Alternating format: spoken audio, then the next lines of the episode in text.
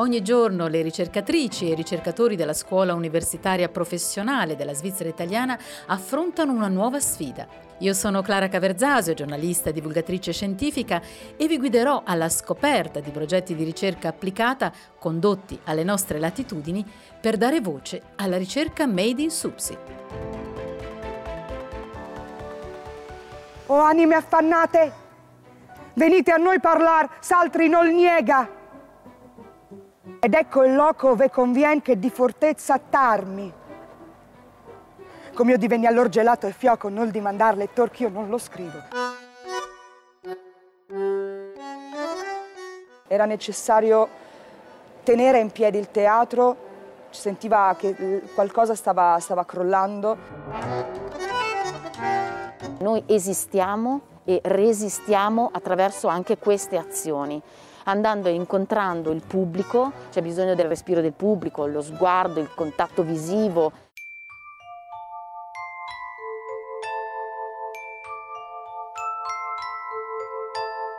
Se gli spettatori non possono andare a teatro, il teatro va dagli spettatori. È quanto hanno pensato due attrici che a fine gennaio hanno dato vita a Milano al teatro a domicilio. Anche se l'argomento è rimasto un po' troppo ai margini della discussione pubblica in quest'ultimo anno, un dato è certo. Quello della cultura è uno dei campi che ha sofferto di più l'arrivo del Covid ed è confrontato un po' ovunque con una vera e propria minaccia esistenziale. La pandemia ha infatti provocato anche in Svizzera una grave situazione di stallo nelle attività artistiche e culturali, con la chiusura delle sale teatrali da concerto e dei cinema. Ma in che modo gli enti e gli istituti culturali, in particolare della Svizzera italiana, hanno reagito e stanno reagendo? Quanta resilienza hanno saputo fin qui mostrare? E quanto sta indagando un progetto strategico della SUPSI, che va sotto il nome di Eventi, iniziato a gennaio di quest'anno e che coinvolge moltissimi dipartimenti e istituzioni, a parlarcene il coordinatore del progetto, il musicologo Massimo Zicari, responsabile delegato della divisione ricerca e sviluppo del Conservatorio della Svizzera Italiana, e Chiara Bernardi, docente e ricercatrice presso il Centro Competenze, Management e Imprenditorialità del Dipartimento Economia Aziendale, Sanità e Sociale della SUPSI. Il progetto Eventi ha come obiettivo da una parte di indagare come queste realtà stanno gestendo il periodo che stiamo vivendo a fronte di queste profonde restrizioni. Però sullo sfondo ci sono alcune questioni generali. Da una parte la questione del rapporto col pubblico e i modelli culturali, i modelli di fruizione e di consumo della cultura, che malgrado le apparenze sono anche loro sofferenti da tempo e la ragione è, in parole povere, l'invecchiamento del pubblico o la segmentazione di questo pubblico. Malgrado le, le, i cambiamenti, l'aggiornamento, l'evoluzione della nostra società, la cultura è spesso ancora appannaggio di pochi, non di tutti, malgrado gli sforzi verso l'inclusione, verso una maggiore apertura, esistono ancora delle limitazioni. A queste limitazioni e quindi a questi modelli che sono ancora non abbastanza inclusivi si è aggiunta la situazione difficile che ha bloccato, ha un po' congelato il consumo di cultura in quest'ultimo anno.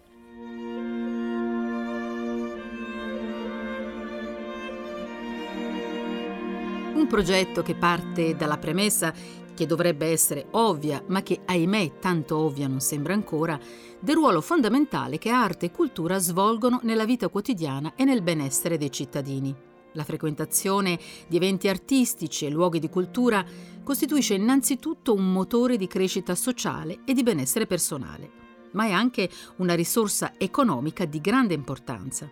Ecco perché, accanto al musicologo, su questo progetto si è chinata anche una economista aziendale. Due anime che apparentemente sembrano essere molto distanti. Chiara Bernardi. Possiamo pensare che l'economia crea dei benefici che vanno ben oltre il singolo consumo culturale, che la cultura ha un impatto economico e ci sono sicuramente eventi e istituzioni culturali che sono in grado di attrarre una grande quantità di pubblico e hanno permesso ad alcune città di diventare anche attrattive dal punto di vista turistico, proprio perché sono localizzati in quella città, in quell'area territoriale, importanti istituzioni o eventi eventi di carattere culturale.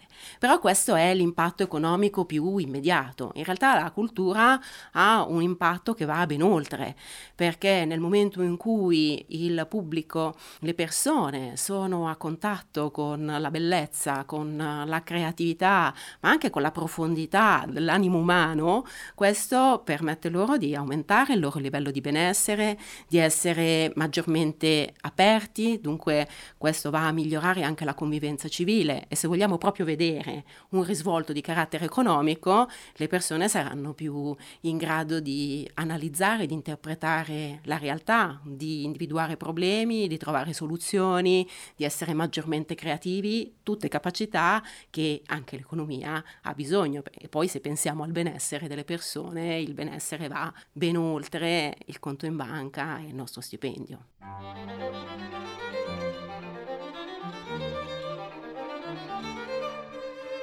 Ecco spiegato il coinvolgimento di una esperta in management aziendale in ambito culturale, perché è importante analizzare le relazioni tra chi produce, chi promuove e chi consuma arte e cultura, andando anche oltre le questioni economiche.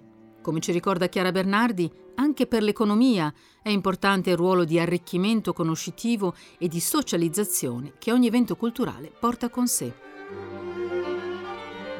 Vediamo allora con Massimo Zicari che cosa è emerso dalla prima fase di questa indagine che intende indagare come le istituzioni culturali e artistiche attive sul territorio stiano affrontando la fase di ripresa seguita al lockdown, come hanno pensato di riorganizzarsi nella prospettiva di riprendere le attività non appena sarà possibile di nuovo e come le modalità di produzione, fruizione e partecipazione alle arti e alla cultura si stiano trasformando indagine effettuata tramite una ventina di interviste fatte ai responsabili o direttori di altrettanti enti musicali, museali e teatrali.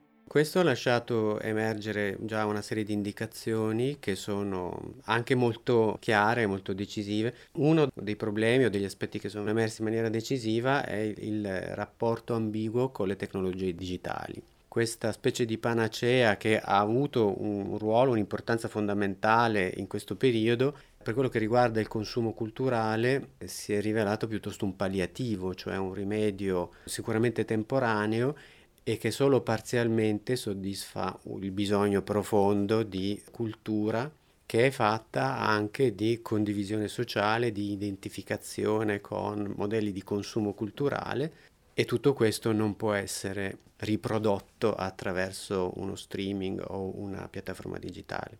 Detta in parole povere, non basta trasferire un concerto su una piattaforma streaming per risolvere un problema di questo genere, ma c'è un potenziale enorme nella ridefinizione del rapporto tra il digitale e il, diciamo, l'evento organizzato in presenza e questo è un potenziale che va ancora esplorato e dove la ricerca può essere messa al servizio di chi gestisce questi eventi, nell'ipotesi che anche quando si saranno esaurite queste situazioni noi potremo ripensare i modelli di consumo e di offerta culturale anche beneficiando della conoscenza che abbiamo acquisito in questo periodo difficile.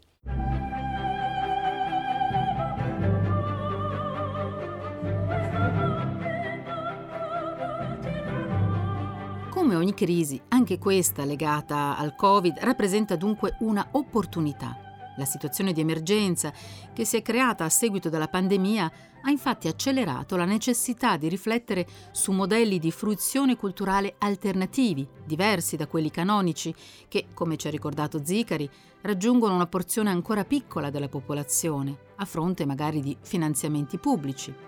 E anche per Chiara Bernardi quello che è necessario fare è non solo ripensare i modelli di fruizione, ma anche riflettere sul funzionamento della domanda di cultura consumiamo cultura nel momento in cui abbiamo a disposizione un capitale culturale che ci permette di interpretare di comprendere ciò che ci viene proposto. Solo se comprendiamo quello che ci viene proposto possiamo apprendere qualcosa e questo genera in noi soddisfazione e questo ci indurrà a consumare sempre di più cultura e di conseguenza accumulare ulteriore capitale culturale. Però se non possediamo un capitale culturale ci troviamo impreparati e in imbarazzo, in difficoltà rispetto al prodotto culturale che ci viene offerto. E nessuno vuole sentirsi in questa situazione di difficoltà. Dunque la riflessione dovrebbe partire più dal funzionamento della domanda di cultura, quello dovrebbe essere il punto di partenza. E la digitalizzazione potrebbe dare un contributo nell'avvicinarsi al pubblico, però bisogna partire da come funziona la domanda di cultura, anche perché la domanda di cultura è anche influenzata da meccanismi di interazione sociale. Consumiamo cultura per affermare la nostra appartenenza ad un determinato gruppo sociale, ma consumiamo cultura anche per distinguerci dagli altri, dunque per una necessità di distinzione. Dunque bisogna capire quali meccanismi di socializzazione socializzazione e di distinzione culturale vogliamo attivare con i nostri prodotti culturali.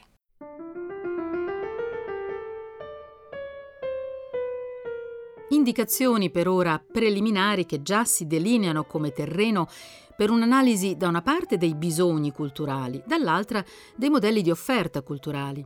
Ecco perché l'ambizione dei promotori di questo progetto va in due direzioni. Da un lato, offrire un'analisi del problema che faccia emergere alcune dinamiche che sono latenti.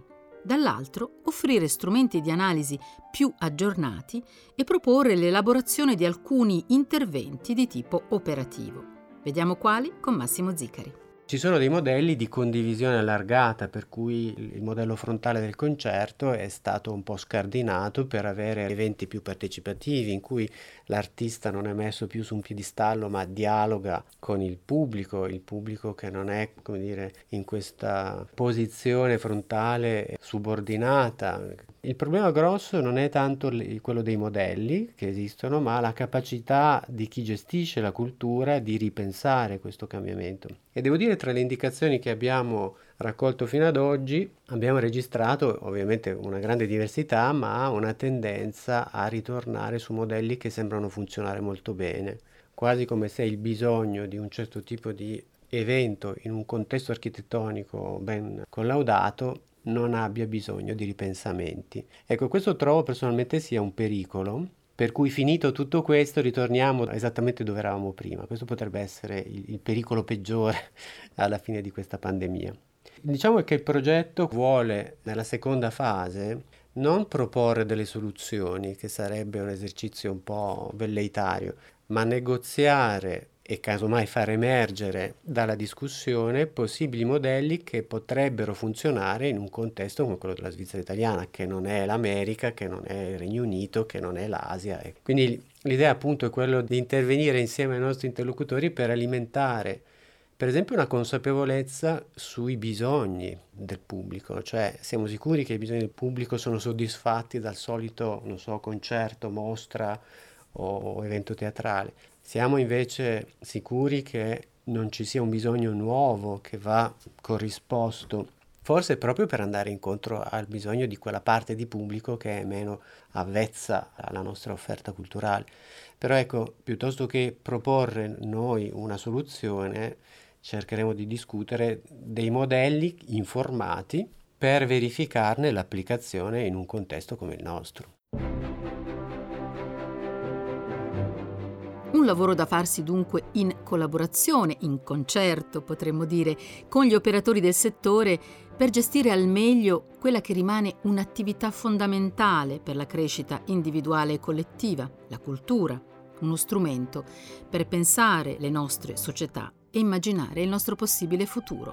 Perché no culture, no future.